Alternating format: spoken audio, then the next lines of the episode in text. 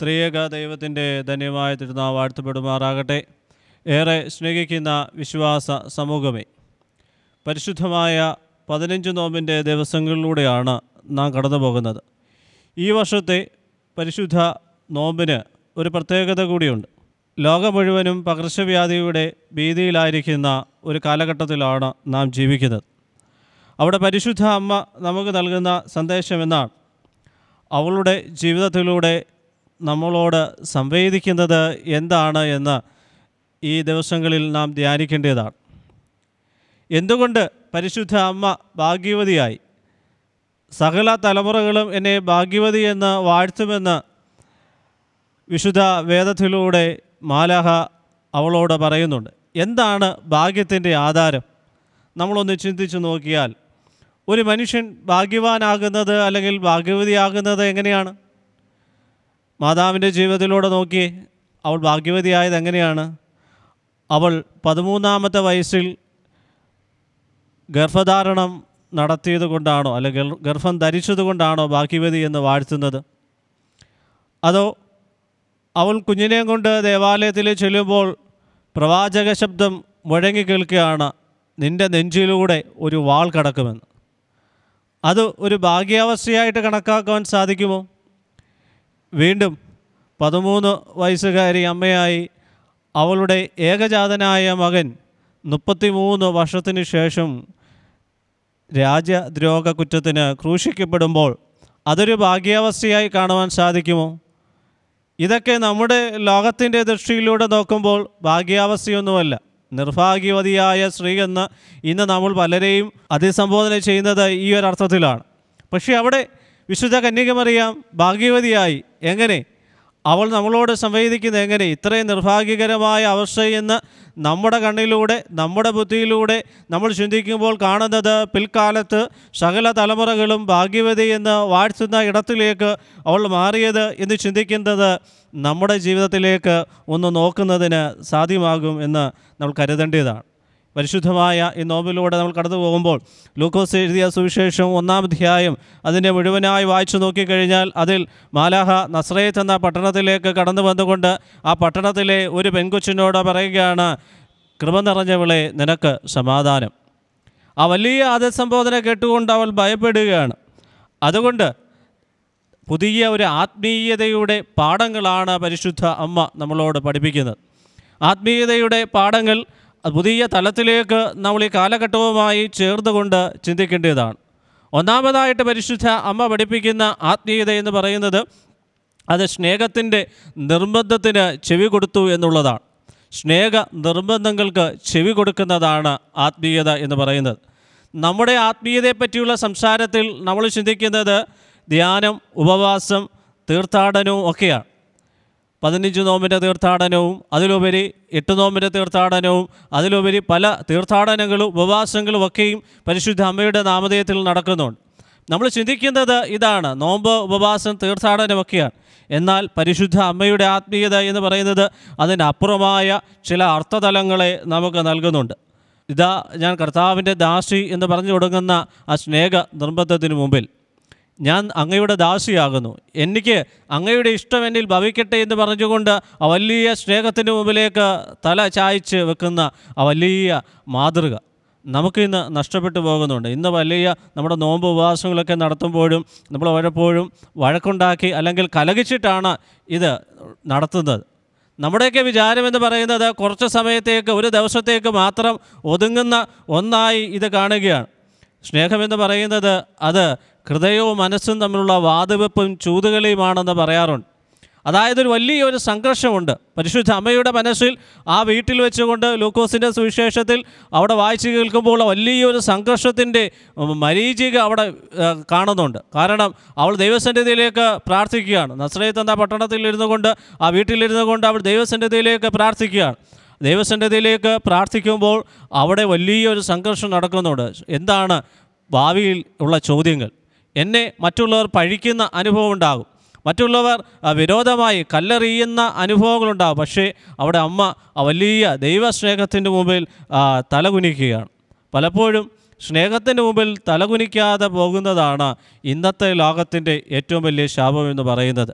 അത് കുടുംബജീവിതങ്ങളിൽ വ്യക്തി ജീവിതങ്ങളൊക്കെ നമുക്ക് തലകുനിക്കുവാൻ തക്കവേണം, സ്നേഹ നിർബന്ധങ്ങൾക്ക് മുമ്പിൽ തലകുനിക്കുവാൻ തക്കവേണം.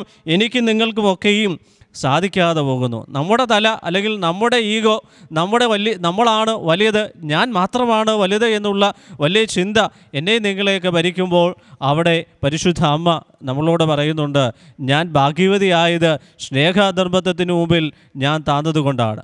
ആത്മീയത എന്ന് പറയുന്നത് അതുകൊണ്ട് തന്നെയാണ്. അതുകൊണ്ടാണ് യെശയ്യാ പ്രവാചകൻ അമ്പത്തിയെട്ടാം അധ്യായം അതിൻ്റെ മൂന്ന് മുതലുള്ള വാക്യങ്ങളിലൂടെ പറയുന്നത്, നിങ്ങൾ കുറച്ച് ദിവസത്തേക്ക് മാത്രം നോക്കുന്നതാണോ, എളുപ്പപ്പെടുത്തുന്നതാണോ ഉപവാസം എന്ന് പറയുന്നത്. ഇതാണോ എനിക്കിഷ്ടകരമായ പ്രാർത്ഥനയും നോമ്പൊക്കെ? നമ്മളോട് നമ്പുരാൻ ചോദിക്കുന്നുണ്ട്, എനിക്കിതൊന്നും ഇഷ്ടമല്ല, കാരണം നിങ്ങളൊക്കെയും പുറമോടികളേക്ക് പോകുന്നുണ്ട് എന്ന് നമ്മൾ ചിന്തിച്ചു നോക്കിയാൽ നമ്മുടെ ആത്മീയത പുറമോടുകളിലേക്ക് മാറുന്നുണ്ട്. തീർത്ഥാടന കേന്ദ്രങ്ങളുണ്ടാകുന്നുണ്ട്, തീർത്ഥാടനങ്ങളുണ്ടാകുന്നുണ്ട്, പക്ഷേ എൻ്റെയും നിങ്ങളുടെ ഉള്ളിൽ അത് ദൈവമില്ലാതെ ആലയങ്ങളായി തീരുന്നുണ്ട്. അവിടെ നമ്മുടെ ഒരു ഗ്രീക്ക് ചിന്തകനായ സോക്രട്ടീസ് പ്രകാരം പറയുന്നുണ്ട്, എനിക്കാരെയും ഒന്നും പഠിപ്പിക്കാനില്ല, എനിക്കാരെയും ഒന്നും പഠിപ്പിക്കാനില്ല, പക്ഷേ എൻ്റെ അടുക്കൽ വരുന്നവനെ ചിന്തിക്കുവാൻ പ്രേരിപ്പിക്കുവാൻ എനിക്ക് സാധിക്കും. പരിശുദ്ധ അമ്മയും നമ്മളോട് പറയുന്നുണ്ട്, എനിക്കാരെയും ഒന്നും പഠിപ്പിക്കുവാനില്ല, മറിച്ച് എൻ്റെ അടുത്തേക്ക് വരുന്നവരെ ചിന്തിപ്പിക്കുവാൻ പ്രേരിപ്പിക്കുവാൻ എനിക്ക് സാധിക്കുന്നുണ്ട്. അത് സ്നേഹ നിർബന്ധത്തിന് മുമ്പിൽ തലകുനിക്കുന്ന അനുഭവം, അതാണ് ആത്മീയതയുടെ പുതിയ തലമെന്ന് പറയുന്നത്. ഈ കാലഘട്ടത്തിൽ, ഈ കൊറോണ കാലഘട്ടത്തിലും നമ്മളെ ചിന്തിപ്പിക്കുന്നത് തന്നെയാണ്. നമുക്ക് എന്താണ് സ്നേഹ നിർബന്ധങ്ങൾക്ക് മുമ്പിൽ ഞാൻ തലകുനിക്കാതെ എൻ്റെ ഓട്ടങ്ങളൊക്കെയും എവിടേക്കാണ് തീർന്നത്? എൻ്റെ ഓട്ടങ്ങളൊക്കെയും വെറും ഓട്ടക്കാശിന് വേണ്ടിയാണ് എന്ന് നമ്മൾ ചിന്തിക്കേണ്ടതാണ്. അവിടെ നസ്രയത്ത് പട്ടണത്തിലെ ആ ആ യുവതി, ആ പെൺകുട്ടി പെൺകുട്ടി നമ്മൾക്ക് കാണിച്ചിരുന്ന വലിയ മാതൃകയുണ്ട്. അവളെ ദൈവ കൃപ നിറഞ്ഞവളാക്കി മാറ്റിയത്, കർത്താവ് കൂടെയുള്ളവളാക്കി മാറ്റിയത്, അവളെ വിധേയത്വമുള്ളവളാക്കി മാറ്റിയത്, വിശ്വസിക്കുന്നവളാക്കി മാറ്റിയത് ഈ വലിയ സ്നേഹ നിർബന്ധമാണ്. നമുക്ക് കർത്താവ് കൂടെയുള്ളവള ഉള്ളവളാകുവാൻ ഉള്ളവനാകുവാൻ തക്കവണ്ണം വിധേയത്വമുള്ളവനാകുവാൻ നമുക്ക് സാധിക്കണമെങ്കിൽ ചില നിർബന്ധങ്ങൾക്ക് മുമ്പിൽ, കർത്താവിൻ്റെ നിർബന്ധങ്ങൾക്ക് മുമ്പിൽ നമുക്ക് തലകുനിക്കേണ്ടതുണ്ട് എന്ന് നമ്മൾ ചിന്തിക്കണം. അതാ അതുകൊണ്ടാണ് ഒന്നാമത് അവളെ ഭാഗ്യവതി എന്ന് വാഴ്ത്തുന്നത്. ദൈവ സ്നേഹത്തിന് മുമ്പിലേക്ക് തന്നെ താൻ താഴ്ത്തി, ദാ ഞാൻ കർത്താവിൻ്റെ ദാസി എന്ന് പറയുന്ന വലിയ അനുഭവം നമുക്കും ഇപ്പോഴും തലകുനിക്കുവാൻ തക്ക വേണം. നമ്മുടെ സ്നേഹങ്ങൾക്ക് മുമ്പിൽ തലകുനിക്കുവാൻ തക്ക വേണം. സാധിക്കുന്നുണ്ടോ എന്ന് നമ്മൾ ചിന്തിക്കേണ്ടതാണ്. രണ്ടാമതായിട്ട് പരിശുദ്ധ അമ്മയെ ഭാഗ്യവതി എന്ന് വാഴ്ത്തുന്നത് അവളുടെ പ്രത്യാശയിലെ സന്തോഷമാണ്. പ്രത്യാശ നിർഭരമായ സന്തോഷമെന്നും പറയാം. വലിയ സന്തോഷമാണ്. അവൾക്കെപ്പോഴും സന്തോഷത്തിൻ്റെ, ദുഃഖത്തിൻ്റെ അനുഭവമായിരുന്നില്ല, മറിച്ച് ഒരു സന്തോഷത്തിൻ്റെ അനുഭവമാണ് പരിശുദ്ധ അമ്മ പങ്കുവെച്ചത്. ഒന്നാം അധ്യായത്തിലൂടെ നമ്മൾ വായിച്ചു കേൾക്കുമ്പോൾ നമുക്ക് കാണുന്നത് പ്രത്യാശയോടുകൂടി അവൾ സന്തോഷവതിയായി എന്നുള്ളതാണ്. അതൊരു റീമോൾഡിങ്ങാണ്. നമ്മൾ പാടാറുണ്ട്, കുശവൻ്റെ കയ്യിൽ കളിമണ്ണ് ഞാൻ. നമ്മളൊക്കെയും തമ്പുരാൻ്റെ കയ്യിലെ കളിമണ്ണാണ്. അവിടെ പ്രതിസന്ധികളുണ്ട്, പ്രയാസങ്ങളുണ്ട്, നൊമ്പരങ്ങളുണ്ട്. പരിശുദ്ധ അമ്മ എനിക്ക് തോന്നുക തോന്നുന്നില്ല അതുവരെ ആഗ്രഹിച്ചത് ഇങ്ങനെയുള്ള ഒരു ജീവിതമായിരുന്നു എന്ന് നമുക്ക് ചിന്തിക്കുവാൻ സാധിക്കുകയില്ല. പതിമൂന്ന് വയസ്സുകാരി സ്വപ്നം കണ്ടത് ഇങ്ങനെയുള്ള, പ്രത്യേകിച്ച് പരിശുദ്ധ അമ്മ തമ്പുരാനെ ഗർഭം ധരിച്ചതിന് ശേഷം അവിടെ ജീവിതത്തിൽ ഒത്തിരി പ്രയാസങ്ങളും നൊമ്പരങ്ങളുമുണ്ട്. ഓടിപ്പോകലിൻ്റെ അനുഭവമുണ്ട്, ഒറ്റപ്പെടലിൻ്റെ അനുഭവമുണ്ട്, മറ്റുള്ളവർ പരിഹസിക്കുന്ന അനുഭവമുണ്ട്, ഇന്നും പരിഹസിക്കുന്നുണ്ട്. പരിശുദ്ധ അമ്മ എങ്ങനെയാണ് അത് പരിശുദ്ധയായത്, അല്ലെങ്കിൽ അവൾ എങ്ങനെയാണ് ഇത് പരിശുദ്ധ പരിശുദ്ധ പദവിയിലേക്ക് ഉയർത്തപ്പെട്ടതെന്നൊക്കെയും ഇന്നും പരിഹസിക്കപ്പെടുന്നുണ്ട്. നമ്മൾ പലപ്പോഴും നമ്മളോട് ചോദിക്കുന്നുണ്ട്, മുട്ടത്തോടല്ലേ എന്ന് പലപ്പോഴും കളിയാക്കുന്നുണ്ട്. അവിടെ പ്രത്യാശയുടെ ഒരു വലിയ സന്തോഷത്തെ പരിശുദ്ധ അമ്മ പങ്കുവെക്കുന്നുണ്ട്. പ്രത്യേകിച്ച് നമ്മളൊക്കെയും ഒരു റീമോൾഡിങ്ങിൻ്റെ അനുഭവത്തിലൂടെയാണ് കടന്നു പോകേണ്ടത്. പരിശുദ്ധ അമ്മ പ്രത്യാശയുടെ സന്തോഷം എന്ന് പറയുന്നത് നമുക്കൊരു മാറ്റം ഉണ്ടാകുന്നതിൻ്റെ അനുഭവമാണ്. കുശവൻ്റെ കയ്യിൽ കളിമണ്ണായി തമ്പുരാൻ്റെ കയ്യിൽ ഞാനിരിക്കുമ്പോൾ അവൻ്റെ ഇഷ്ടാനുസരണം എന്നെ മോൾഡ് ചെയ്യുവാൻ സാധിക്കുമെന്നുള്ള വലിയ ചിന്ത നമുക്കുണ്ടാണ്. പരിശുദ്ധനായ പൗലോസ്ലീഹയാണ് ഈ പ്രത്യാശയെപ്പറ്റി പ്രധാനമായിട്ട് പറയുന്നത്. അദ്ദേഹം തിമോത്തിയോസിനോട് പറയുകയാണ്, നമ്മുടെ രക്ഷിതാവായ ദൈവത്തിൻ്റെയും പ്രത്യാശയായ ക്രിസ്തുയേശുവിൻ്റെയും ഇന്ന് തുടങ്ങിക്കൊണ്ട് തിമോത്തിയോസിനെ അതിസംബോധന ചെയ്യുകയാണ്, നമ്മുടെ പ്രത്യാശയായ ക്രിസ്തുവിൻ്റെ. നമുക്ക് പ്രത്യാശ നമ്മുടെ തമ്പുരാനിലാണ്, യേശു ക്രിസ്തുവിലാണ്. ആ പരിശുദ്ധ അമ്മയുടെ ജീവിതത്തിൽ ഈ വലിയ പ്രത്യാശ ഉണ്ടായിരുന്നു. ജീവിതത്തിൽ നമ്മൾ പലപ്പോഴും ഞാൻ നിങ്ങളുമൊക്കെ ചിന്തിക്കാറുണ്ട്, ദൈവമേ ഈ ഇന്ന് പരിചിതമായ പദങ്ങളാണ് ക്വാറൻറ്റൈൻ, ലോക്ക്ഡൗൺ, അതുപോലെ തന്നെ ആ ഉള്ള വാക്കുകളൊക്കെ നമുക്ക് പരിചിതമാണ്. പലപ്പോഴും നമ്മൾ ചിന്തിക്കാറുണ്ട്, ദൈവമേ ഒറ്റപ്പെടലിൻ്റെ അനുഭവത്തിലാണല്ലോ ഞാൻ പോകുന്നത്, ഞാൻ ഇത്ര നാളും സ്നേഹിച്ചവരൊക്കെയും ഞാൻ ഒറ്റപ്പെടുത്തി ഞാൻ മാറി നിൽക്കേണ്ട അനുഭവം ഉണ്ടാകുന്നില്ലേ എന്ന് ചിന്തിക്കുമ്പോൾ ചില ഒറ്റപ്പെടലുകൾ നമുക്ക് നൽകുന്നത് ജീവിതത്തിൽ ഇരുട്ടല്ല, മറിച്ച് പലരെയും തിരിച്ചറിയുവാൻ തക്കവണ്ണമുള്ള വെളിച്ചമാണ്. നമ്മുടെ ജീവിതത്തിൽ പലരെയും തിരിച്ചറിയുവാൻ തക്കവണ്ണം സാധിക്കുന്നത് ഒറ്റപ്പെടലിൻ്റെ അനുഭവത്തിലൂടെ പോകുമ്പോഴാണ്. അതായത് അത് ഇരുട്ടല്ല, മറിച്ച് പ്രത്യാശയുടെ വലിയ സന്തോഷമാണ് നമുക്ക് നൽകിയിരിക്കുന്നത്. പരിശുദ്ധ അമ്മ കനാവിലെ വീട്ടിൽ വെച്ചുകൊണ്ട് വേലക്കാരോട് പറയുന്നുണ്ട്, അവൻ എന്തെങ്കിലും പറഞ്ഞു കഴിഞ്ഞാൽ നിങ്ങളത് ചെയ്യുവിൻ. അവിടെ പരിശുദ്ധ അമ്മയോട് തമ്പുരാൻ പറയുന്നത് നമുക്കെന്താ ഇതിൽ എന്ന് ചോദിച്ചു ചോദിച്ചു എങ്കിൽ തന്നെയും പരിശുദ്ധ അമ്മയുടെ മറുപടി പരിചാരകരോട് പറ ചോ പറയുന്നത് അവൻ എന്തെങ്കിലും നിങ്ങളോട് പറഞ്ഞാൽ അപ്രകാരം ചെയ്യുവിനെന്ന്. വലിയ സന്തോഷമുണ്ട്. എന്നോടും നിങ്ങളോടും അമ്മ പറയുന്നുണ്ട്, അവൻ എന്തെങ്കിലും നിന്നോട് പറഞ്ഞാൽ അപ്രകാരം ചെയ്യുവിൻ. അതാണ് നമുക്ക് പ്രത്യാശ ഉണ്ടാക്കുന്ന വലിയ സന്തോഷമെന്ന് പറയുന്നത്. ഈ കാലഘട്ടം എന്ന് പറയുന്നത് കൊറോണയുടെ ഡിപ്രഷൻ്റെ ഒരു കാലഘട്ടം കൂടിയാണ്. പറയുമ്പോൾ കുറേ സമയമായി അത് വേദനിക്കുന്ന അനു അനേകം പേരുണ്ട്. ഡിപ്രഷനിലൂടെ കടന്നു പോകുന്ന മനഃശാസ്ത്രത്തിൽ പറയുന്ന കൊറോണ ഡിപ്രഷൻ്റെ ഒരു കോവിഡ് ഡിപ്രഷൻ്റെ ഒരു കാലഘട്ടത്തിലൂടെയാണ് മനുഷ്യൻ കടന്നു പോകുന്നത്. ഈ അടുത്ത സമയത്ത് ഒരു മനുഷ്യൻ, ഒരു യുവാവ് ആത്മഹത്യ ചെയ്തതിനെപ്പറ്റി കഴിഞ്ഞ ആഴ്ച ആത്മഹത്യ ചെയ്തതിനെപ്പറ്റി കേൾക്കുവിടയായി. അദ്ദേഹം പ്രവാസ ജീവിതത്തിൽ നിന്ന് വന്നു, അവിടെ താമസിക്കുകയായിരുന്നു, വീട്ടിൽ താമസിക്കുകയായിരുന്നു. പക്ഷേ ആരോടും മിണ്ടാട്ടമില്ല, നിരാശയുടെ അനുഭവത്തിലായിരുന്നു. അദ്ദേഹം യോഗം ജോലി നഷ്ടപ്പെട്ടു. അത് ഇടയ്ക്ക് അദ്ദേഹത്തിൻ്റെ കുടുംബജീവിതത്തിലേക്ക് പ്രവേശിക്കണമെന്ന് ആഗ്രഹമുണ്ടായി, പക്ഷേ അത് നടന്നില്ല. ആരോടും സംസാരിക്കാനില്ലാതെ, കൂട്ടുകാരില്ലാതെ, തൻ്റെ നൊമ്പരങ്ങൾ ആരോടും പറയാതെ അദ്ദേഹം ജീവിതം അവസാനിപ്പിക്കുകയാണ്. ഇന്ന് നമ്മുടെ സമൂഹത്തിൽ പ്രത്യാശയുടെ സന്തോഷവാഹകരായി നമുക്ക് മാറുവാൻ സാധിക്കുന്നില്ല. നൊമ്പരപ്പെടുന്ന അനേകം പേരുണ്ട്. ആത്മഹത്യകളൊക്കെയും നമ്മളിന്ന് മറ്റുള്ള ഈ കഥകളിലൊക്കെയും സ്വർണ്ണക്കടത്തിൻ്റെയൊക്കെ കഥകളിലൊക്കെയും നമ്മൾ കാണാതെ പോകുന്നവരുണ്ട്. നൊമ്പരപ്പെട്ടുകൊണ്ട് ആത്മഹത്യയിലേക്ക്, ഒളിച്ചോട്ടത്തിലേക്കൊക്കെ പോകുന്ന അനേകം പേരുണ്ട്. അവിടെ നമുക്ക് ഈ പരിശുദ്ധ അമ്മയുടെ ജീവിതത്തിൽ ഒറ്റപ്പെടലിൻ്റെ അനുഭവം അവൾ എങ്ങനെ പ്രത്യാശയുടെ അനുഭവമാക്കി എന്ന് ചിന്തിക്കേണ്ടതാണ്. പരിശുദ്ധ അമ്മ നമ്മോട് നൽകുന്ന വലിയ സന്ദേശം ഇത് തന്നെയാണ്. നമ്മുടെ ജീവിതത്തിൽ നൊമ്പരങ്ങളെ മാറ്റിവെച്ചുകൊണ്ട് ദൈവകൃപയുടെ ഇടങ്ങളായി മാറുവാൻ തക്കവണ്ണം സാധിക്കണം. കാരണം ഗലീല എന്ന് പറയുന്ന നാട് വിജാതിരുടെ നാടാണ്. ഗലീലായിലെ യഹൂദനെ ഒരിക്കലും ഒരു യഹൂദനായിട്ട് മറ്റുള്ള യഹൂദന്മാർ അംഗീകരിച്ചിരുന്നില്ല. അങ്ങനെയുള്ള ഒരു സ്ഥലത്ത് നിന്ന്, ഒറ്റപ്പെടലിൻ്റെ സ്ഥലത്ത് നിന്ന് പരിശുദ്ധാമ്മ ഭാഗ്യവതിയായത് ദൈവത്തിലുള്ള വലിയ പ്രത്യാശയിലൂടെയാണ്. അവിടെ നമ്മൾ ചിന്തിക്കേണ്ടത് ഞാനും നിങ്ങളുമൊക്കെയും ആയിരിക്കുന്ന ഇടം ദൈവത്തിൻ്റെ ഇടമായി മാറേണ്ടതാണ്. നന്മ ഇല്ലാത്ത ഇടമെന്ന് മറ്റുള്ളവർ പരിഹസിച്ച ഇടത്ത് നിന്ന് പരിശുദ്ധാമ്മ ഉയർന്നു വരികയാണ്. അതുകൊണ്ടാണ് നദനികയിൽ പറയുന്നത്, നസറേത്തിൽ നിന്ന് നന്മ എന്തെങ്കിലും ഉണ്ടാകുമോ, എൻ്റെ ഫിലിപ്പോസേ നസറേത്തിൽ നിന്ന് എന്തെങ്കിലും നന്മ ഉണ്ടാകുമെന്ന് ചോദിക്കുന്നുണ്ട്. കാരണം നന്മയില്ലാത്ത ഇടമാണ്, അയിത്തക്കാരുടെ കോളനിയാണ്, മറ്റുള്ള പുച്ഛത്തോടെ നോക്കുന്ന സ്ഥലമാണ്. അവിടെ പ്രത്യാശയുടെ സന്തോഷമായി അമ്മ ഭാഗ്യവതിയായി തീരുകയാണ്. കാരണം അവൾ പാർത്തയിടത്ത് സന്തോഷം പകരുവാൻ അവൾക്ക് സാധിച്ചു. നമ്മൾ ചിന്തിക്കേണ്ടത് ഞാനും നിങ്ങളുമൊക്കെ പാർക്കുന്ന ഇടം, ഞാനും നിങ്ങളുമൊക്കെ പാർക്കുന്ന ഭവനം മറ്റുള്ളവർ പുച്ഛത്തോടെ വീക്ഷിക്കുന്നുണ്ടാകാം, ഒറ്റപ്പെടുന്നുണ്ടാകാം. പക്ഷേ ഞാൻ നിങ്ങളുമൊക്കെ പാർക്കുമ്പോൾ അത് സന്തോഷത്തിൻ്റെ ഇടങ്ങളാക്കി മാറ്റുവാനൊക്കെ വേണം നമുക്ക് സാധിക്കുന്നുണ്ടോ. അവിടെയാണ് കൃപ നിറയുന്നത്. ഒരാൾക്ക് സന്തോഷം പകരുവാനും സാധിക്കും, ഒരാൾക്ക് ദുഃഖം പകർന്നു നൽകുവാനും സാധിക്കും. പരിശുദ്ധ അമ്മ ലോകത്തിന് നൽകിയത് പ്രത്യാശയുടെ വലിയ ഇടങ്ങളാണ്. പലപ്പോഴും നമ്മളതൊക്കെ മറന്നുപോവുകയാണ്. ഒരു സ്ത്രീയോട്, തൻ്റെ കുഞ്ഞിനെ നഷ്ടപ്പെട്ട ഒരു സ്ത്രീയെ ഒരു പോലീസുകാരൻ ചോദ്യം ചെയ്യുകയാണ്. ചോദ്യം ചോദിച്ചുകൊണ്ട് പോലീസുകാരൻ ഇപ്രകാരം ചോദിക്കുന്നുണ്ട്, ആ സ്ത്രീയെ നീ കണ്ടായിരുന്നോ? അപ്പോൾ ഈ മോഷ്ടിക്കപ്പെട്ട കുഞ്ഞിൻ്റെ അമ്മ പറയുകയാണ്, ഞാൻ കണ്ടായിരുന്നു. അവിടെ രൂപമെന്ന് പറഞ്ഞേ. പോലീസുകാരൻ ചോദിച്ചപ്പോൾ അവൾ പറയുകയാണ്, നല്ല പച്ച ഷിഫോൺ സാരിയാണ് ഉടുത്തിരുന്നത്. പോലീസുകാരൻ പറഞ്ഞു, ഓക്കെ. വീണ്ടും ചോദിച്ചു ബാക്കി അടയാളങ്ങൾ. അവിടെ കയ്യിൽ നല്ലൊരു ഡയമണ്ട് മോതിരം ഉണ്ടായിരുന്നു. വീണ്ടും അടയാളം പറഞ്ഞു, അവളുടെ കയ്യിൽ നല്ലൊരു ഗോൾഡൻ വാച്ച് ഉണ്ടായിരുന്നു. പക്ഷേ എനിക്ക് മുഖം മാത്രം ഓർമ്മയില്ല. നമ്മൾ പലപ്പോഴും ഇതൊക്കെ തന്നെയാണ് ജീവിതത്തിൽ സംഭവിക്കുന്നത്. പ്രധാനപ്പെട്ടത് അവളുടെ മുഖം കാണുക എന്നുള്ളതായിരുന്നു. പക്ഷേ ആ അമ്മ കണ്ടത് പച്ച ഷിഫോൺ സാരിയും കയ്യിലെ നെക്ലസും വാച്ചും ഒക്കെയാണ്.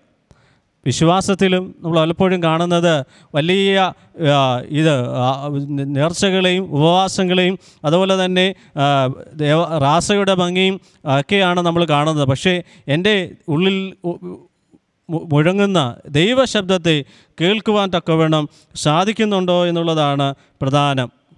അവിടെ ദൈവത്തിൻ്റെ പ്രത്യാശയിലൂടെ നമുക്ക് നീങ്ങുവാൻ സാധിക്കണം. പരിശുദ്ധ അമ്മ ഭാഗ്യവതിയായത് ജീവിതത്തിൻ്റെ ഒറ്റപ്പെടലുകളിൽ, ജീവിതത്തിൻ്റെ നൊമ്പരങ്ങളിൽ അവൾ വലിയ സന്ദേശം നൽകുകയാണ്.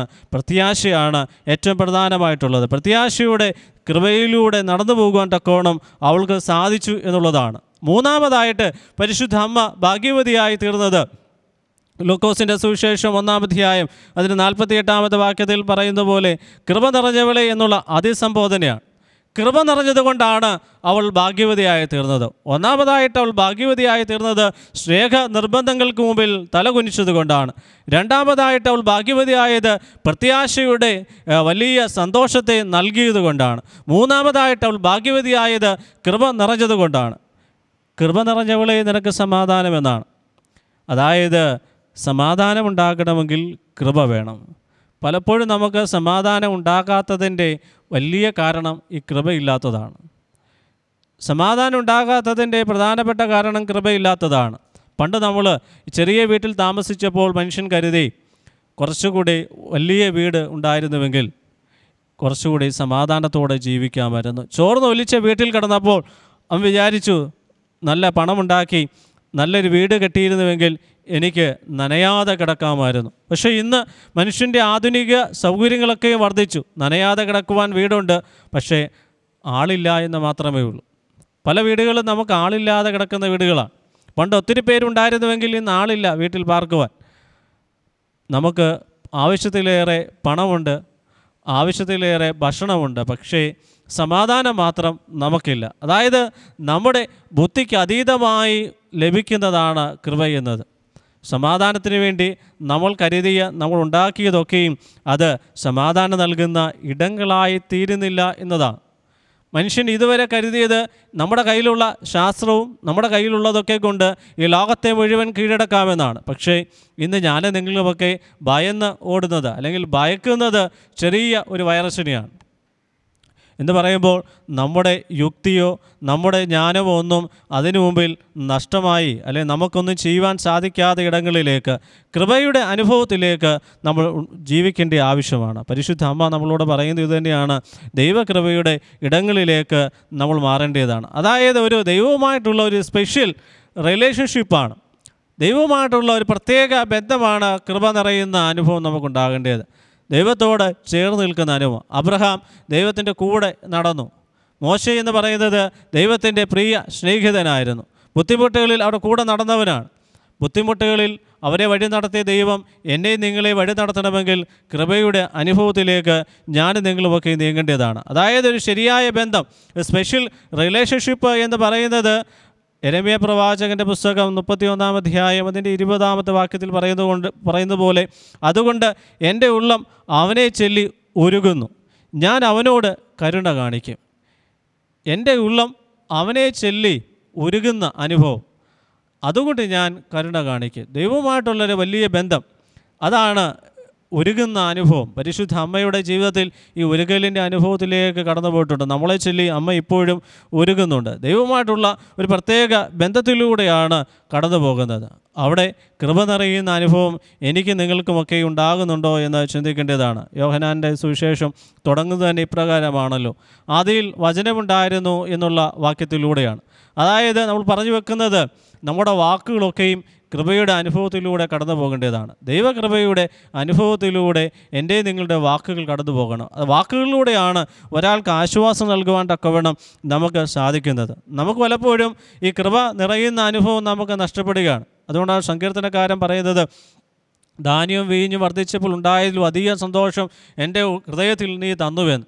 ധാന്യവും വീഞ്ഞും എന്നത് ആധുനികതയുടെ സമ്പത്തുകളാണ്, ആധുനികതയുടെ ഡെപ്പോസിറ്റുകളാണ്. ഇതൊന്നും നൽകിയതിനെക്കാട്ടിൽ വലിയ സന്തോഷം എൻ്റെ ഹൃദയത്തിൽ നിന്ന് നൽകുകയാണ്. അതുകൊണ്ടാണ് കർത്താവ് തന്നെ പറയുന്നുണ്ട്, ധാന്യത്തെപ്പറ്റി പറയുന്നുണ്ട്, ഒരു മൂഢനായ മനുഷ്യൻ തൻ്റെ പത്തായ പുരകളെ നിറച്ചു വെച്ചിട്ട് അവൻ മൂഢൻ അവൻ അവൻ്റെ ഹൃദയത്തിൽ പറയുകയാണ്, ഞാൻ ഈ ലോകത്തിൽ വളരെ സന്തോഷത്തോടെ വളരെ അടിച്ചു പൊളിച്ച് ജീവിക്കുമെന്ന്. അപ്പോൾ ദൈവം പറയുകയാണ്, നിൻ്റെ ആത്മാവിനെ ഞാനിത് രാത്രിയിൽ എടുത്താൽ നീ എന്നാ ചെയ്യുമെന്ന്. പലപ്പോഴും നമ്മുടെ വലിയ മൂഢത്വം എന്ന് പറയുന്നത് ഈ ധാന്യവും വീഞ്ഞിൻ്റെയും പുറകെയാണ്, കൃപയുടെ പുറകെ ഞാൻ നിങ്ങളുമൊക്കെ പോകുന്നില്ല എന്നത് ഒരു വസ്തുതയാണ്. അവിടെ നമുക്ക് വേണ്ടത് ദൈവത്തിൻ്റെ കൃപ നേടുക എന്നുള്ളതാണ്.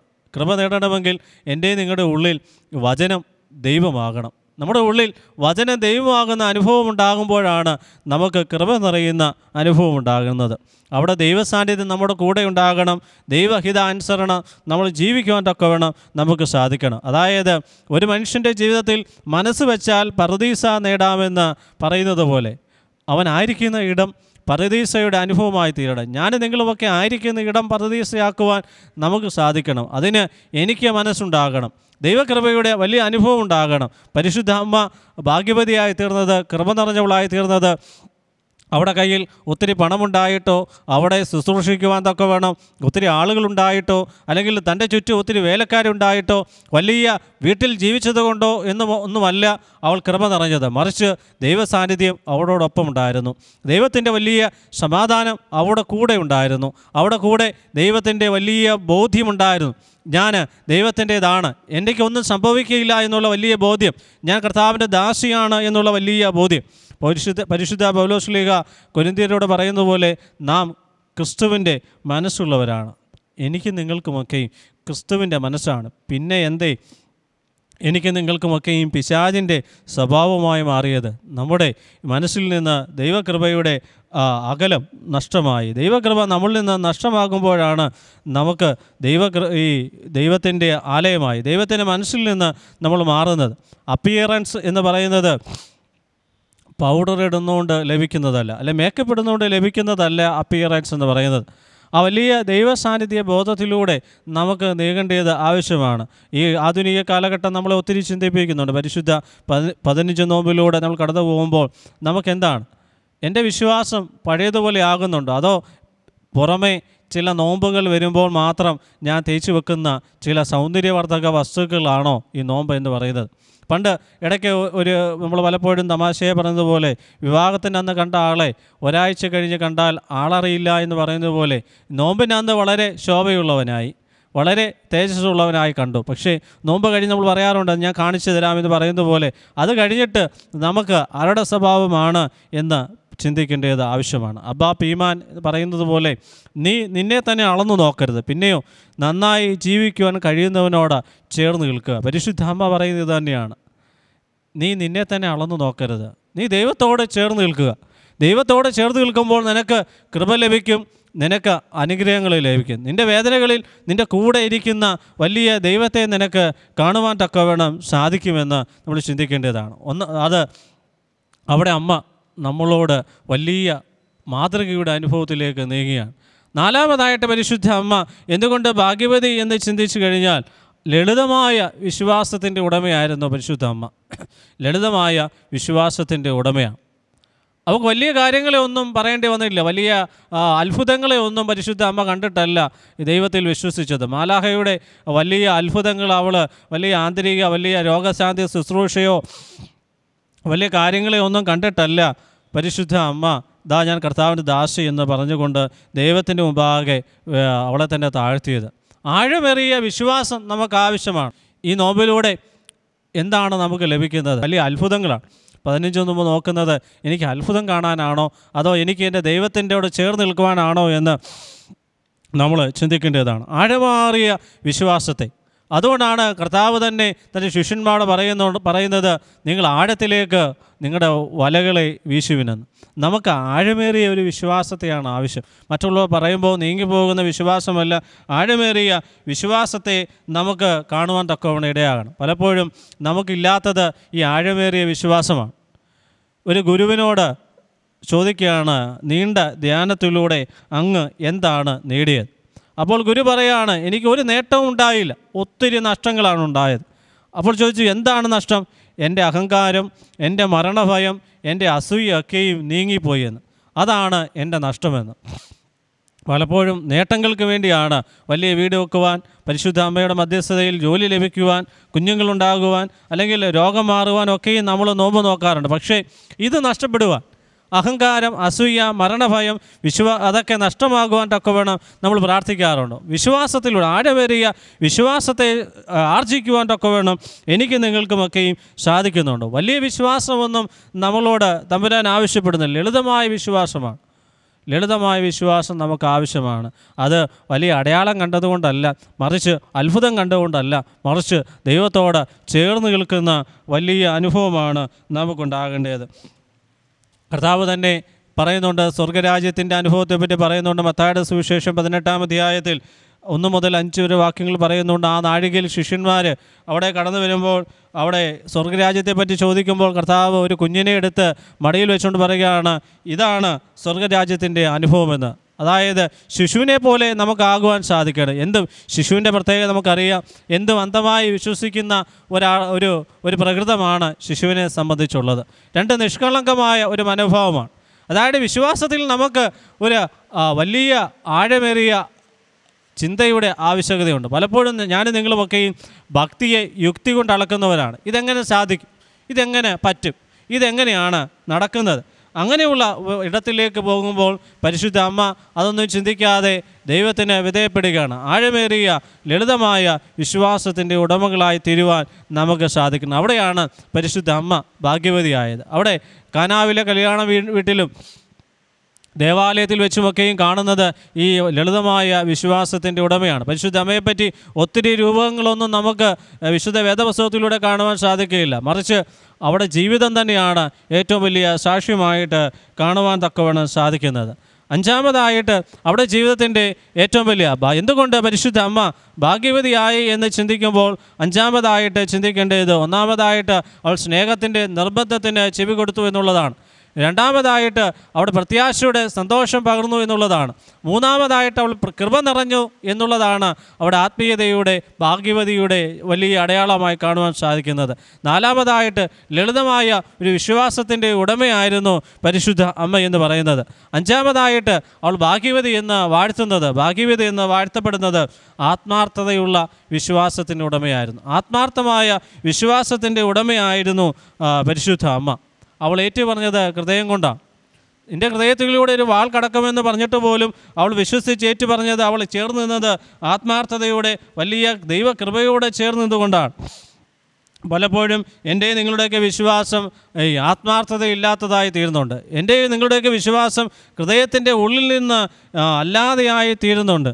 പലപ്പോഴും നമുക്ക് ജീവിക്കുന്നത് ഒരു വിശ്വാസത്തിലായിപ്പോയി എന്നുള്ളത് മാത്രമാണ്. ആത്മാർത്ഥമായ വിശ്വാസം എൻ്റെ ഉള്ളിൽ നിറയുന്നുണ്ടോ എന്നുള്ളത് നമ്മൾ ചിന്തിക്കേണ്ടതാണ്. പകരുന്ന വിശ്വാസം, ആത്മാർത്ഥമുള്ള വിശ്വാസത്തിനെ മറ്റുള്ളവർക്ക് പകർന്നു കൊടുക്കുവാൻ സാധിക്കുകയുള്ളൂ. പലപ്പോഴും ഇന്ന് ആത്മാർത്ഥതയില്ലാത്ത ഒരു ലോകത്തിലാണ് ഞാൻ നിങ്ങളുമൊക്കെ ജീവിക്കുന്നതെന്ന് പറയാറുണ്ട്. പൂർണ്ണ പൂർണ്ണ ഹൃദയത്തോടെ നമുക്ക് ദൈവത്തെ കാണുവാൻ തക്കവണ്ണം, ദൈവത്തെ വിളിച്ചപേക്ഷിക്കാൻ തക്കവണ്ണം നമുക്ക് സാധിക്കുന്നുണ്ട്. നമ്മുടെ മുമ്പിൽ മുമ്പിൽ കൊട്ടിയും അടയ്ക്കപ്പെട്ട വാതിലുകളാണ് എന്നുള്ളത്. നമ്മുടെ മുമ്പിലൊക്കെയും ആത്മാർത്ഥതയില്ലാത്ത വാതിലുകളും ബന്ധങ്ങളുമൊക്കെയാണ് ഉള്ളത്. അവിടെ മുന്നിൽ കൊട്ടിയും അടയ്ക്കപ്പെട്ട വാതിലുകൾക്ക് മുമ്പിൽ ആത്മാർത്ഥതയോടെ ജീവിക്കുവാൻ തക്കവണ്ണം നമുക്ക് സാധിക്കുന്നുണ്ട്. അവിടെ നമുക്ക് ഈ ചില നമുക്ക് വീട്ടിൽ പെയിൻ്റ് അടിക്കുമ്പോൾ നമുക്ക് കാണുവാൻ സാധിക്കും, വീട്ടിലുള്ള സാധനങ്ങളെല്ലാം പറക്കി ഇറക്കി പുറത്തേക്ക് ഇറക്കാറുണ്ട്. പക്ഷേ എല്ലാ സാധനങ്ങളും തിരിച്ച് അകത്തേക്ക് വെക്കാറില്ല. കാരണം ആവശ്യമില്ലാത്ത ഒത്തിരി സാധനങ്ങളൊക്കെയും നമ്മൾ വീട്ടിനകത്ത് കയറ്റിക്കൂട്ടി വെച്ചിട്ടുണ്ട്. അതുകൊണ്ട് എല്ലാം തിരിച്ച് അകത്തേക്ക് വെക്കാറില്ല. അതായത് നമ്മുടെ ജീവിതത്തിൽ ആത്മാർത്ഥതയുടെ ഇടം ഉണ്ടാകുമ്പോൾ ആവശ്യമില്ലാത്തൊക്കെയും പുറത്തേക്ക് പോകും. പുറത്തേക്ക് കളയാൻ തക്കവണ്ണം സാധിക്കണം. അവിടെ നമുക്കൊരു മാറ്റമുണ്ടാകണം. വിശ്വാസത്തിൻ്റെ അടിസ്ഥാനത്തിൽ നമ്മൾ രൂപപ്പെടേണ്ടതാണ്. വിശ്വാസത്തിൻ്റെ അടിസ്ഥാനത്തിലേക്ക് നമ്മൾ രൂപപ്പെടുമ്പോൾ നമുക്ക് മാറ്റമുണ്ടാകും. പരിശുദ്ധ അമ്മ നമുക്ക് കാണിച്ചു തരുന്ന വലിയ മാർഗം ഇത് തന്നെയാണ്. പരിശുദ്ധ അമ്മ നമുക്ക് നമ്മുടെ ജീവിതത്തിന് വേണ്ടി പ്രാർത്ഥിക്കുമ്പോൾ എന്നോട് നിങ്ങളോടും ചോദിക്കുന്ന ചോദ്യമുണ്ട്, നിൻ്റെ വിശ്വാസം എന്നത് ആത്മാർത്ഥതയുള്ളതാണോ? അത് ഏത് അടിസ്ഥാനത്തിന്മേലാണ്? അത് ക്രിസ്തു വസിക്കുന്ന ഇടമായി തീരുന്നുണ്ടോ എന്ന് നമുക്ക് ചിന്തിക്കേണ്ടതാണ്. അവിടെ പലപ്പോഴും നമുക്ക് ഈ വിശ്വാസത്തിൻ്റെ വലിയ ഒരു പ്രതിസന്ധിയെ കാണുവാൻ തക്കവണ്ണം ഇടയാകും. വിശ്വാസത്തിൻ്റെ പ്രതിസന്ധികളെ അതിജീവിക്കണമെങ്കിൽ പരിശുദ്ധ അമ്മ ഭാഗ്യവതിയായി തീരുന്നത്. പരിശുദ്ധ അമ്മയുടെ ജീവിതത്തിൽ ഒത്തിരി പ്രയാസങ്ങളുണ്ടായിട്ടുണ്ട്, നൊമ്പരങ്ങളുണ്ടായിട്ടുണ്ട്. പക്ഷേ അവൾ അതിനെയൊക്കെയും അതിജീവിച്ചത് ഈ ഒരു പ്രത്യാശയോടുകൂടിയാണ്, ആത്മാർത്ഥമായ വിശ്വാസത്തിലൂടെ. ഇന്ന് ബന്ധങ്ങളൊക്കെയും ആത്മാർത്ഥതയില്ലാത്തതാണ്. ഫേസ്ബുക്കിലായാലും വാട്സാപ്പിലൊക്കെ ആയാലും സോഷ്യൽ മീഡിയയിലൊക്കെയും വലിയ ബന്ധങ്ങളൊക്കെയും ആത്മാർത്ഥതയില്ലാത്ത ബന്ധങ്ങളായി തീരുന്നുണ്ട്. കുടുംബത്തിൽ തന്നെയും സംസാരിക്കുന്നത് അത് സോഷ്യൽ മീഡിയയോട് സംസാരിക്കുന്നവരുണ്ട്, പരസ്പരം കാണാത്ത ഒത്തിരി പേരുണ്ട്. അല്ലെങ്കിൽ ഒന്ന് തുറന്ന് സംസാരിച്ചിരുന്നുവെങ്കിൽ കൊള്ളാമായിരുന്നു എന്ന് ചിന്തിക്കുന്ന അനേകം പേരുണ്ട്. പക്ഷേ അവിടെയൊക്കെ നമുക്ക് ഈ ലോകത്തിൻ്റെ പ്രതിസന്ധിയാണ് ഉണ്ടാകുന്നത്.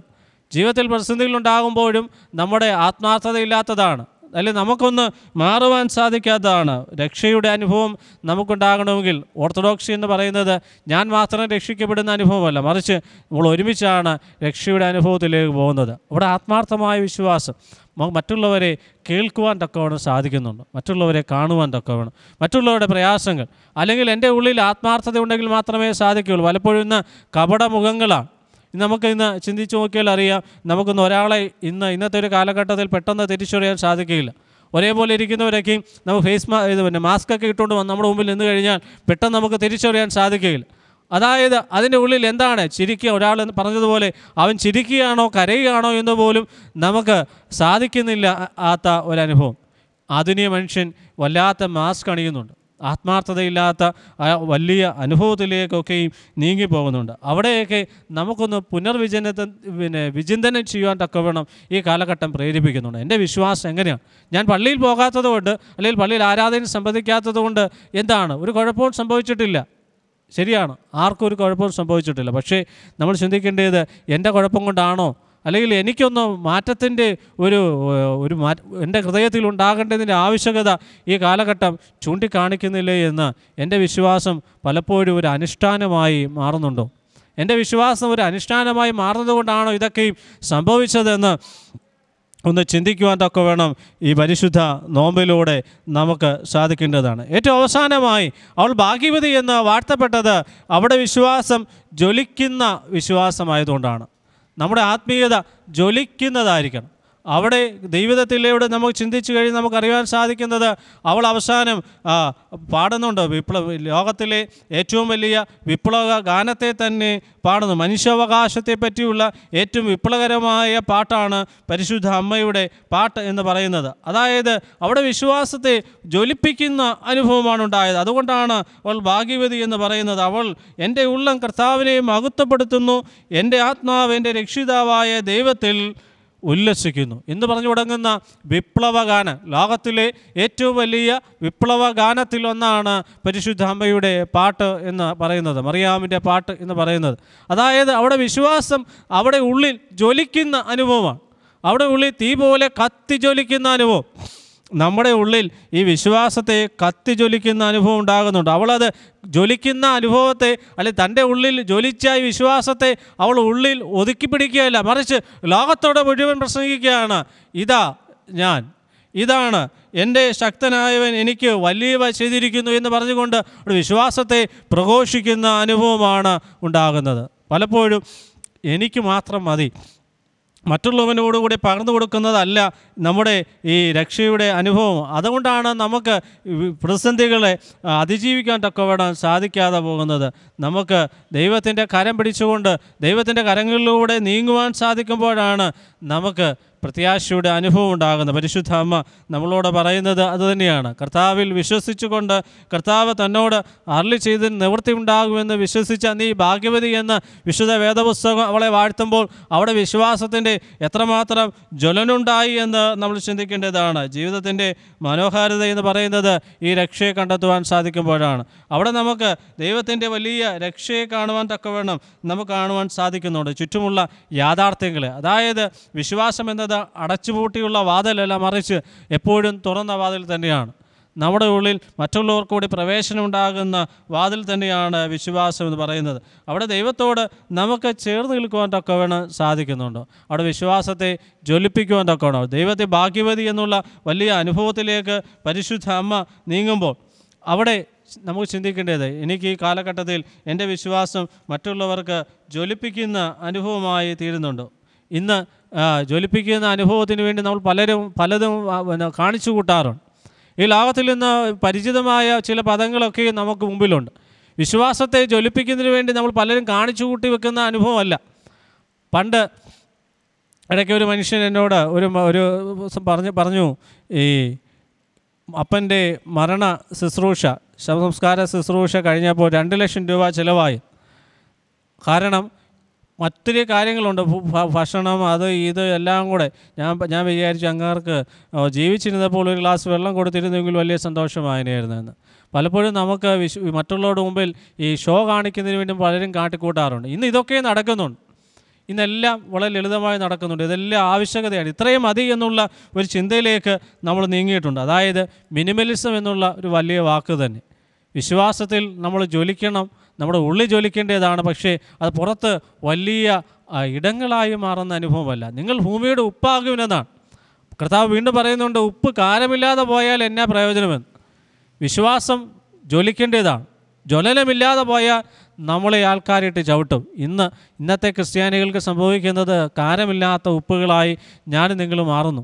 കാരണം ജ്വലനമില്ലാത്ത, കാരരസമില്ലാത്ത അനുഭവത്തിലേക്ക് എൻ്റെ നിങ്ങളുടെ വിശ്വാസം മാറി.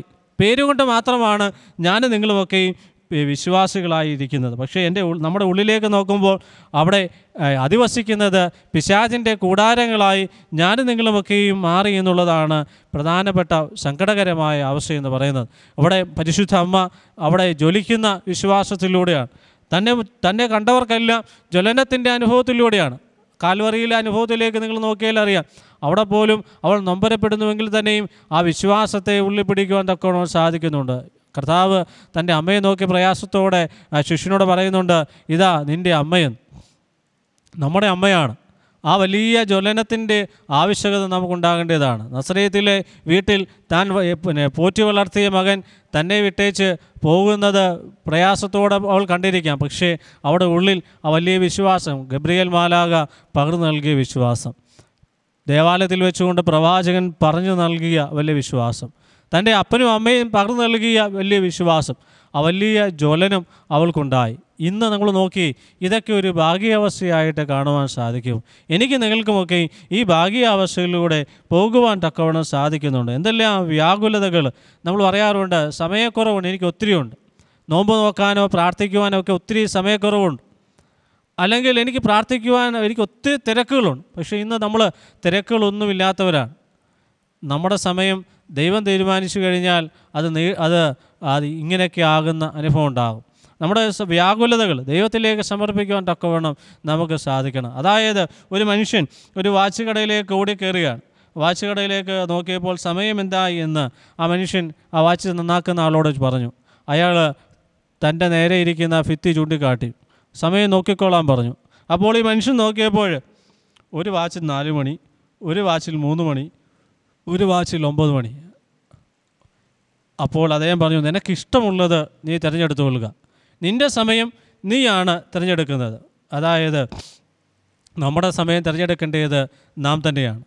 വിശ്വാസത്തിൻ്റെ അനുഭവത്തിലൂടെ പരിശുദ്ധ അമ്മ നമ്മളോട് പകർന്നു നൽകുന്നത്, പരിശുദ്ധ അമ്മയുടെ ജീവിതത്തിലൂടെ നമ്മൾ കടന്നു പോകുമ്പോൾ, ഈ പരിശുദ്ധ നോമ്പിലൂടെ നമ്മൾ കടന്നു പോകുമ്പോൾ എനിക്ക് എന്നോടും നിങ്ങളോടുമൊക്കെയും പരിശുദ്ധ അമ്മ പറയുന്ന പ്രധാനപ്പെട്ട കാര്യമുണ്ട്. നിൻ്റെ സമയം നീ തന്നെയാണ്. നിൻ്റെ സമയം നീ തന്നെയാണ് തിരഞ്ഞെടുക്കേണ്ടത്. അത് അവിടെ നിന്ന് ആരംഭിക്കുകയാണ്. അവിടെ പ്രയാസമുണ്ടാകാം, നൊമ്പരമുണ്ടാകാം. എന്നെ ഭാഗ്യവതി എന്ന് ലോകം വാഴ്ത്തിയത് എൻ്റെ സമയം ഞാൻ തിരഞ്ഞെടുക്കുമ്പോൾ എൻ്റെ മുമ്പിൽ ഒത്തിരി പ്രതിസന്ധികളുണ്ടായിരുന്നു, പ്രയാസങ്ങളുണ്ടായിരുന്നു, നൊമ്പരങ്ങളുണ്ടായിരുന്നു. പക്ഷേ അതിനെ ദൈവകൃപയോടെ ചേർത്ത് പിടിച്ച് അതിജീവിക്കുവാൻ തക്കവണ്ണം നമുക്ക് സാധിച്ചു. നമുക്ക് സാധിക്കുന്നുണ്ടോ എന്നുള്ളതാണ് അവിടെ മറിയാം ഭാഗ്യവതിയായത്. പരിശുദ്ധ അമ്മ ഭാഗ്യവതിയായി. ഇന്നത്തെ അളവുകോൽ വെച്ച് നോക്കിക്കഴിഞ്ഞാൽ ഭാഗ്യാവസ്ഥയൊന്നും അല്ലെന്നേ. പരിശുദ്ധ അമ്മയ്ക്ക് ഭാഗ്യാവസ്ഥയിലൂടെ ഒന്ന് പോയെന്ന് എനിക്ക് വിശ്വസിക്കുവാൻ സാധിക്കില്ല. ഇന്നത്തെ ലോകത്തിൻ്റെ കണക്കുകൂട്ടൽ വെച്ച് നോക്കിയാൽ അവൾ ജീവിച്ചത് പരിമിതമായ സാഹചര്യത്തിൽ, അനാഥയായ ഒരു പെൺകുട്ടി, അപ്പനും അമ്മയുടെയും വയസ്സാം കാലത്ത് ജനിച്ച, നേർച്ച നേർന്ന് ജനിച്ച ഒരു പെൺകുട്ടി. ദേവാലയത്തിൽ വളർന്ന് അവൾ പതിമൂന്നാമത്തെ വയസ്സിൽ യൗസേബ് എന്ന മനുഷ്യനിൽ മനുഷ്യൻ്റെ കൂടെ ഏൽപ്പിക്കപ്പെടുമ്പോൾ അവൾ ഗർഭിണിയായിരുന്നു. ഒരു പക്ഷേ കല്ലെറിഞ്ഞ് യോസഫ് ഉപേക്ഷിച്ചിരുന്നുവെങ്കിൽ അവൾ കല്ലെറിഞ്ഞ് കൊല്ലപ്പെടുവാനുള്ള സാധ്യതകളുണ്ടായിരുന്നു. അവളുടെ ജീവിതത്തിൽ നൊമ്പരങ്ങൾ മാത്രമേ ഉള്ളൂ. അവൾ പ്രസവിച്ചത് വലിയ മൾട്ടി സ്പെഷ്യാലിറ്റി ഹോസ്പിറ്റലിലൊന്നുമല്ല, കാലിത്തൊഴുത്തിലാണ്. കല്ലിടാവിൽ പിറന്ന അവിടെ അവിടെ ആ കുഞ്ഞിനെ പൊതിയുവാൻ തക്കവണ്ണം ആധുനിക മെത്തകളൊന്നുമില്ലായിരുന്നു. അവിടെ ഉണ്ടായിരുന്ന ആ കന്നുകാലികൾ അവശേഷിപ്പിച്ച പുല്ലുകൾ മാത്രമായിരുന്നു. പിന്നീട് എന്തൊരോട്ടമായിരുന്നു, എവിടെയെല്ലാം ഓടി, അപ്പനും അമ്മയും കൂടി എവിടെയെല്ലാം ഓടി. തിരിച്ചു വന്നത് നസ്രയത്തിൻ്റെ ഒരു പ്രദേശത്ത് പാർക്കുന്നു. തൻ്റെ മകൻ മുപ്പത്തിമൂന്നാമത്തെ വയസ്സിൽ ക്രൂശിക്കപ്പെടും. അതിവേദനയോടെ മരിക്കുന്നത് ഹൃദയം പൊട്ടി നോക്കി നിൽക്കുവാൻ വിധിക്കപ്പെട്ട ഒരു സ്ത്രീ എങ്ങനെയാണ് ഇന്ന് ഭാഗ്യവതിയാകുന്നത്? പക്ഷെ അമ്മ ഭാഗ്യവതിയായി. കാരണം അവിടെ കൂടെ അവൾ ദൈവത്തിൽ അടിയുറച്ച് വിശ്വസിച്ചു. ദൈവത്തെ ഒരിക്കലും അവൾ ദൈവമേ എൻ്റെ ജീവിതത്തിൽ ഇത്രയൊക്കെ തന്നതെന്ന് ശപിച്ചതായിട്ട് എങ്ങും വായിക്കുന്നില്ല. ദൈവമേ എന്നോട് എന്തു ചെയ്തു, ഇങ്ങനെയൊക്കെ ചെയ്തു എന്ന് നെഞ്ചത്തടിച്ച് ദൈവത്തെ പ്രാകുന്ന അനുഭവം ഉണ്ടായ തൻ്റെ ജീവിതത്തെ പ്രാകുന്ന അനുഭവം ഒരിക്കലും ഉണ്ടതായിട്ട് നമ്മൾ കാണുന്നില്ല. മറിച്ച് അവൾ അതിജീവിച്ചു. അതിജീവനമാണ് പ്രധാനമായിട്ടുള്ളത്. അവൾ എങ്ങനെ അതിജീവിച്ചു, ഭാഗ്യവതിയായത് എങ്ങനെയാണ്? അതാണ് നമ്മൾ ഇതുവരെ ചിന്തിച്ചത്. ഒന്നാമതായിട്ട് അവൾ ദൈവത്തിൻ്റെ സ്നേഹ നിർബന്ധങ്ങൾക്ക് മുമ്പിൽ തല ഉനിച്ചു കൊടുത്തു. ഞാനും നിങ്ങളുമൊക്കെ ചില സ്നേഹ നിർബന്ധങ്ങൾക്ക് മുമ്പിൽ തല ഉനിക്കേണ്ടതുണ്ട്. അത് ഭാര്യയുടെ മുമ്പിലാകാം, മക്കളുടെ മുമ്പിലാകാം, അപ്പൻ്റെ മുമ്പിലാകാം, അമ്മയുടെ മുമ്പിലാകാം, ദൈവത്തിന് മുമ്പിലാകാം. ആരുടെയൊക്കെ മുമ്പിൽ നമുക്ക് തല കുണിക്കേണ്ടതായിട്ടുണ്ട്. നമുക്കൊന്നും നഷ്ടപ്പെടാനില്ല, പക്ഷെ നേടുവാൻ ഒത്തിരി കാണുമെന്ന് നമ്മൾ ചിന്തിക്കണം. രണ്ടാമതായിട്ട് പ്രത്യാശയുടെ സന്തോഷം അവർക്ക് പറഞ്ഞു നൽകുവാൻ സാധിച്ചു. ഒറ്റപ്പെടലിൻ്റെ അനുഭവത്തിൽ എനിക്കാരുമില്ല, ഒത്തിരി കടബാധ്യതകളുണ്ട്, അല്ലെങ്കിൽ എന്നെ ഞാൻ എങ്ങനെ ജീവിക്കും, ഈ കാലഘട്ടത്തിൽ എങ്ങനെ ജീവിക്കുമെന്ന് അവൾ ചിന്തിച്ചില്ല. മറിച്ച് അവൾ ആയിരുന്ന ഇടം നസ്രയത്ത് എന്ന അയിത്തക്കാരുടെ കോളനി, നസ്രയത്ത് എന്ന മറു നാട്ടുകാരുടെ കോളനി, യഹൂദന്മാരല്ലാത്ത യഹൂദന്മാരുടെ കോളനി പരിശുദ്ധ അമ്മയിലൂടെ ഭാഗ്യവതി അല്ലെങ്കിൽ ഭാഗ്യനാടായി, രക്ഷകൻ്റെ നാടായി മാറി. ഞാൻ നിങ്ങളുമൊക്കെ പാർക്കുന്ന ഇടം രക്ഷകൻ്റെ ഇടമാകുന്നുണ്ടോ? പ്രയാസത്തിൻ്റെ ഇടം രക്ഷകൻ്റെ ഇടമാകുന്നുണ്ടോ എന്നുള്ളതാണ്. മൂന്നാമതായിട്ട് കൃപ നിറഞ്ഞതുകൊണ്ടാണ്. നമ്മുടെ ജീവിതത്തിൽ നമ്മൾ സമാധാനം ആഗ്രഹിക്കുന്നുണ്ടെങ്കിൽ ദൈവകൃപയെ പ്രാപിക്കേണ്ടത് ആവശ്യമാണ്. ദൈവകൃപയെ പ്രാപിക്കണമെങ്കിൽ ദൈവവും ഞാനുമായി ചില പ്രത്യേക ഒരു ബന്ധം ആരംഭിക്കേണ്ടതാണ്. അകന്ന ബന്ധമല്ല, അടുത്ത ബന്ധം. ചില ഉരുകലിൻ്റെ അനുഭവം ഉണ്ടാകണം, എങ്കിൽ മാത്രമാണ് ആ ബന്ധത്തിന് ഊഷ്മളത ലഭിക്കുന്നത്. നാലാമതായിട്ട് ലളിതമായ വിശ്വാസമാണ് അവളെ ഭാഗ്യവതി എന്ന് വാഴ്ത്തിയത്. അവൾ വിശ്വസിച്ചത് വലിയ ധ്യാനം കൂടിയതുകൊണ്ടോ ഉപവാ ഉപവസിച്ചതുകൊണ്ടോ എന്നുള്ളതല്ല, മറിച്ച് ദൈവത്തിൻ്റെ മുമ്പിലേക്ക് അവളെ തന്നെ താഴ്ത്തി. ലളിതമായ വിശ്വാസം. ഒത്തിരി അത്ഭുതങ്ങളൊന്നും കണ്ടതുകൊണ്ടല്ല അവൾ വിശ്വസിച്ചത്, മറിച്ച് അവിടെ ഉള്ളിൽ ഒരു വലിയ വിശ്വാസത്തിൻ്റെ അനുഭവം നമുക്കുണ്ട്. ആഴമേറിയ ഒരു സത്യത്തെ തിരിച്ചറിഞ്ഞുകൊണ്ട് അവൾ നീങ്ങി. അഞ്ചാമതായിട്ട് അവൾ ആത്മാർത്ഥമായ വിശ്വാസമുള്ളവളായിരുന്നു. എൻ്റെ നിങ്ങളുടെയൊക്കെ ജീവിതത്തിൽ ആത്മാർത്ഥമായ വിശ്വാസത്തെ കാണുവാൻ സാധിക്കുന്നുണ്ട്. ഏറ്റവും അവസാനമായി അവൾ ഭാഗ്യവതിയായത് അവളുടെ വിശ്വാസം ജ്വലിച്ചതുകൊണ്ടാണ്. എൻ്റെ നിങ്ങളുടെ വിശ്വാസം ജ്വലിക്കുന്ന അനുഭവത്തിലേക്ക് നീങ്ങുന്നുണ്ടോ? ജ്വലിക്കുന്ന അനുഭവത്തിലേക്ക് എൻ്റെ നിങ്ങളുടെയൊക്കെ വിശ്വാസം നീങ്ങുന്നുണ്ടോ എന്ന് നമ്മൾ ചിന്തിക്കേണ്ടതാണ്. ഒരു പട്ടം പട പറത്തുകയായിരുന്നു ഒരു കൊച്ച്. കട കടൽക്കരയിൽ നിന്നുകൊണ്ട് ഒരു പട്ടം പടർത്തുകയായിരുന്നു. പട്ടത്തെ ഇങ്ങനെ ദൂരേക്ക് ഇങ്ങനെ മുകളിലേക്ക് ഇങ്ങനെ പറത്തി വിട്ടപ്പോൾ ആ കൊച്ചു വിചാരിച്ചു, ഈ കയ്യിൽ നിന്ന് നൂല് വിട്ട് കഴിഞ്ഞാൽ പട്ടം ഒത്തിരി ഉയരത്തിലേക്ക് ഇങ്ങനെ പറക്കുമെന്ന്. അവനിങ്ങനെ ആ പട്ടത്തിൻ്റെ നൂല് വിട്ടു. പട്ട ഒത്തിരി ഉയരത്തിലേക്കൊന്ന് പൊങ്ങിയതിന് ശേഷം താഴേക്ക് വീണു. കടൽക്കരയാണ്, തിരക്കുള്ള ബീച്ചാണ്. ആൾക്കാർ അങ്ങോട്ടും ഇങ്ങോട്ടും പോകുന്ന ഇടങ്ങളിലൊക്കെയും അതിനെ ചവിട്ടി തേക്കുവാൻ തുടങ്ങി. നമ്മുടെ കൈ നമ്മൾ ദൈവത്തിൻ്റെ കരങ്ങളിലിരിക്കുമ്പോഴാണ് നമ്മൾ സുരക്ഷിതരാകുന്നത്. അല്ലെങ്കിൽ നമ്മൾ നഷ്ടപ്പെട്ടു പോയാൽ, ദൈവത്തിൻ്റെ കരങ്ങളിൽ നമ്മൾ നഷ്ടപ്പെട്ടു പോയാൽ നമ്മളെ മറ്റുള്ളവർ ചവിട്ടി തേൽക്കുന്ന അനുഭവം ഉണ്ടാകും. നമ്മുടെ ജീവിതം പരിശുദ്ധ അമ്മയോട് ചേർത്തൊന്ന് ചിന്തിക്കുവാൻ, എൻ്റെ നൊമ്പരങ്ങൾ, എൻ്റെ പ്രയാസങ്ങളിൽ എനിക്ക് പ്രത്യാശയുള്ളവരായി തീരുന്നുണ്ടോ? അല്ലെങ്കിൽ എനിക്ക് നല്ല ഇടങ്ങളായി തീരുവാൻ സാധിക്കുന്നുണ്ടോ? ആഴമേറിയ വിശ്വാസത്തെ രൂപീകരിക്കുവാൻ തക്കവണ്ണം എനിക്ക് സാധിക്കുന്നുണ്ടോ? നമുക്ക് ചിന്തിക്കുവാൻ തക്കവണ്ണം സാധിക്കട്ടെ. നമുക്കൊന്ന് പ്രാർത്ഥിക്കാം. നമുക്ക് ദൈവത്തോട് ചേർന്ന് നിൽക്കാം. കാരുണ്യവാനായ ദൈവമേ, പരിശുദ്ധമായ ഈ ദിവസത്തിനായിട്ട് നിന്നെ സ്തുതിക്കുന്നു. കർത്താവെ, പരിശുദ്ധ പതി പതിനഞ്ച് നോമ്പിൻ്റെ ഇടങ്ങളിലേക്ക് കടന്നു പോകുമ്പോൾ പരിശുദ്ധ അമ്മയോട് ചേർന്നുകൊണ്ട് അവലെ സ്നേഹ നിർബന്ധങ്ങളെ കാണുവാൻ അവിടുത്തെ മുമ്പിൽ തലകുനിക്കുവാൻ തക്ക വേണം. എന്നെ തന്നെ സമർപ്പിക്കുവാൻ തക്കവണിടയാകണമേ. രോഗത്തിലായിരിക്കുന്നവർക്ക് ആശ്വാസം നൽകണമേ. കൊറോണയുടെ പകർച്ചവ്യാധിയുടെ കാലഘട്ടത്തിൽ നിന്നിൽ പ്രത്യാശിച്ചുകൊണ്ട് ജീവിക്കുവാൻ തക്കോളം ഞങ്ങളെ സഹായിക്കണമേ. ഞങ്ങളുടെ ഭവനങ്ങളൊക്കെ വാഴ്ത്തിനുഗ്രഹിക്കണമേ. കുറ്റമുള്ള കുറവുള്ള പ്രാർത്ഥനകളെ തിരുമുമ്പാ സമർപ്പിക്കുന്നു. ആയി നിനക്ക് നിൻ്റെ പിതാവിനും പരിശുദ്ധ റൂഹായ്ക്കും സ്തുതിയും സ്തോത്രവും നീ കരേറ്റു തന്നെ. ആമീൻ. ഈ അവസരം തന്ന പരുമല സെമിനാരിയുടെ മാനേജരായിരിക്കുന്ന പ്രിയപ്പെട്ട ബഹുമാനപ്പെട്ട എം സി കുര്യക്കോസ് അച്ഛനോട്, ഇത് സംപ്രേഷണം ചെയ്യുന്ന ഗ്രിഗോറിയൻ ടി വിയോട് ഉള്ള സ്നേഹം, വലിയ കരുതൽ, അത് വാക്കുകൾക്ക് അതീതമാണ്. പ്രത്യേകിച്ച് ഈ പ്രതിസന്ധിയുടെ കാലഘട്ടത്തിൽ മലങ്കര സഭയിൽ വിശ്വാസത്തിൻ്റെ നല്ല നാമ്പുകളെ പറഞ്ഞു നൽകുവാൻ തൊക്കെ വേണം ഗ്രിഗോറിയൻ ടി വിക്ക് സാധിക്കുന്നുണ്ട്. അതവർക്ക് വീണ്ടും സാധിക്കട്ടെ. അതിലൂടെ അനേകർക്ക് ദൈവകൃപയുടെ ആഴങ്ങളെ കണ്ടെത്തുവാൻ തൊക്കെ വേണം തമ്പുരാൻ സഹായിക്കട്ടെ എന്ന് പ്രാർത്ഥിക്കുന്നു. എല്ലാ ഭാവങ്ങളും നേരുന്നു. അവസരം തന്ന പ്രിയപ്പെട്ട കുര്യാക്കോസ് അച്ഛനോട് ഗ്രിഗോറിയൻ ടി വിയോടുള്ള നന്ദി സ്നേഹവും അറിയിച്ചുകൊണ്ട് വാക്കുകൾ ചുരുക്കുന്നു. ദൈവം നിങ്ങളേവരെയും വാഴ്ത്തി അനുഗ്രഹിക്കട്ടെ.